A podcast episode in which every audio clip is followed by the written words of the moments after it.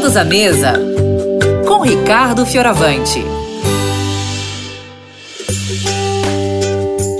Oi, oi, oi, oi, oi! Que gostoso estar aqui de novo com você que acompanha o Vida e Saúde. Você já deve estar ficando fã, né? Já tem o suficiente aí para você ficar fã desse programa, para se organizar, sabe? Para você estar sempre ligado, né? Começa às 11, pessoal.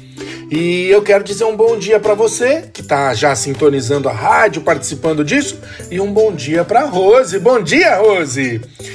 Bom dia para vocês também que estão fazendo parte aí da mesa, batendo esse papo gostoso que além de nos entreter, instrui tanto, né? A gente tem aprendido muito com essas coisas que acontecem aí no programa, viu?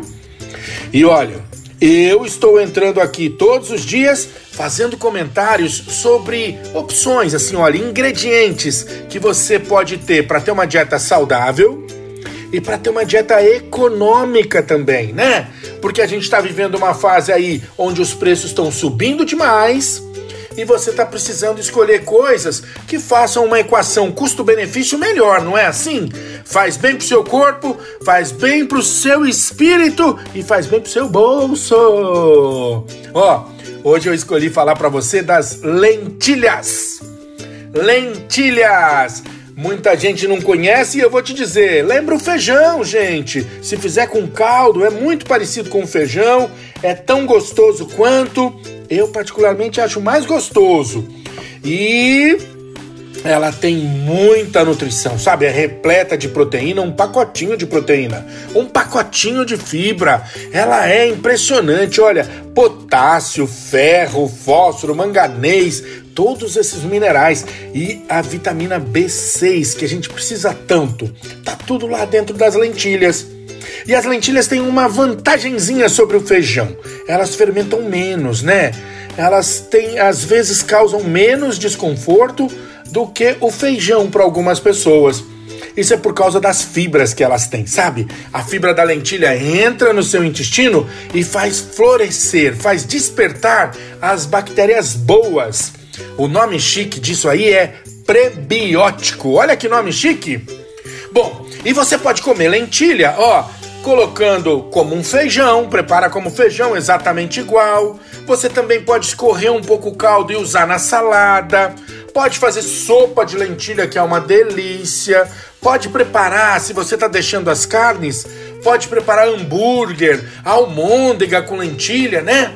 E eu vou te deixar uma receita aqui, ó, bem especial, diferente e surpreendente. Eu vou te ensinar a fazer um pãozinho rápido, ou você pode chamar também de tortilha, um rapidezinho assim, sabe? De lentilha. E você faz assim: você coloca uma xícara de lentilha de molho em duas xícaras de água.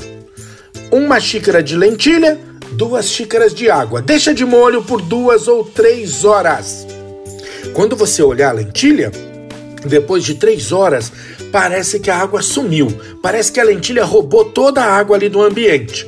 Mas você despeja essa lentilha que estava de molho com a água, com tudo, no liquidificador. E bate, bate, bate, bate, bate, bate, bate, até que ela fique um creme bem espesso. Aí você pega uma frigideirinha antiaderente dá uma lambida de óleo assim para untar, sabe? Só um fiozinho de óleo, passa com papelzinho e deixa untadinho, despeja um tiquinho daquela massa de lentilha, como se fosse fazer uma panqueca fina. Uma panquequinha, espalha, sabe? Inclina assim, ó, a frigideira para a massa espalhar por todos os lados. Forno médio, forno médio, tá maluco, cozinheiro? Fogo médio, não vai ao forno, é frigideira. Você deixa espalhadinha, Deixa dourar de um lado, solta as bordinhas, vira, doura do outro e você vai ter uma tortilhazinha, uma panquequinha, um pãozinho, chama do jeito que você quiser. Olha, só proteína, quase nada de carboidrato, nada de gordura, nada de nada. Só coisa boa e barata, tá bom? E para você que vai ficar no programa, um beijo enorme. Fiquem com Deus. Tchau, tchau.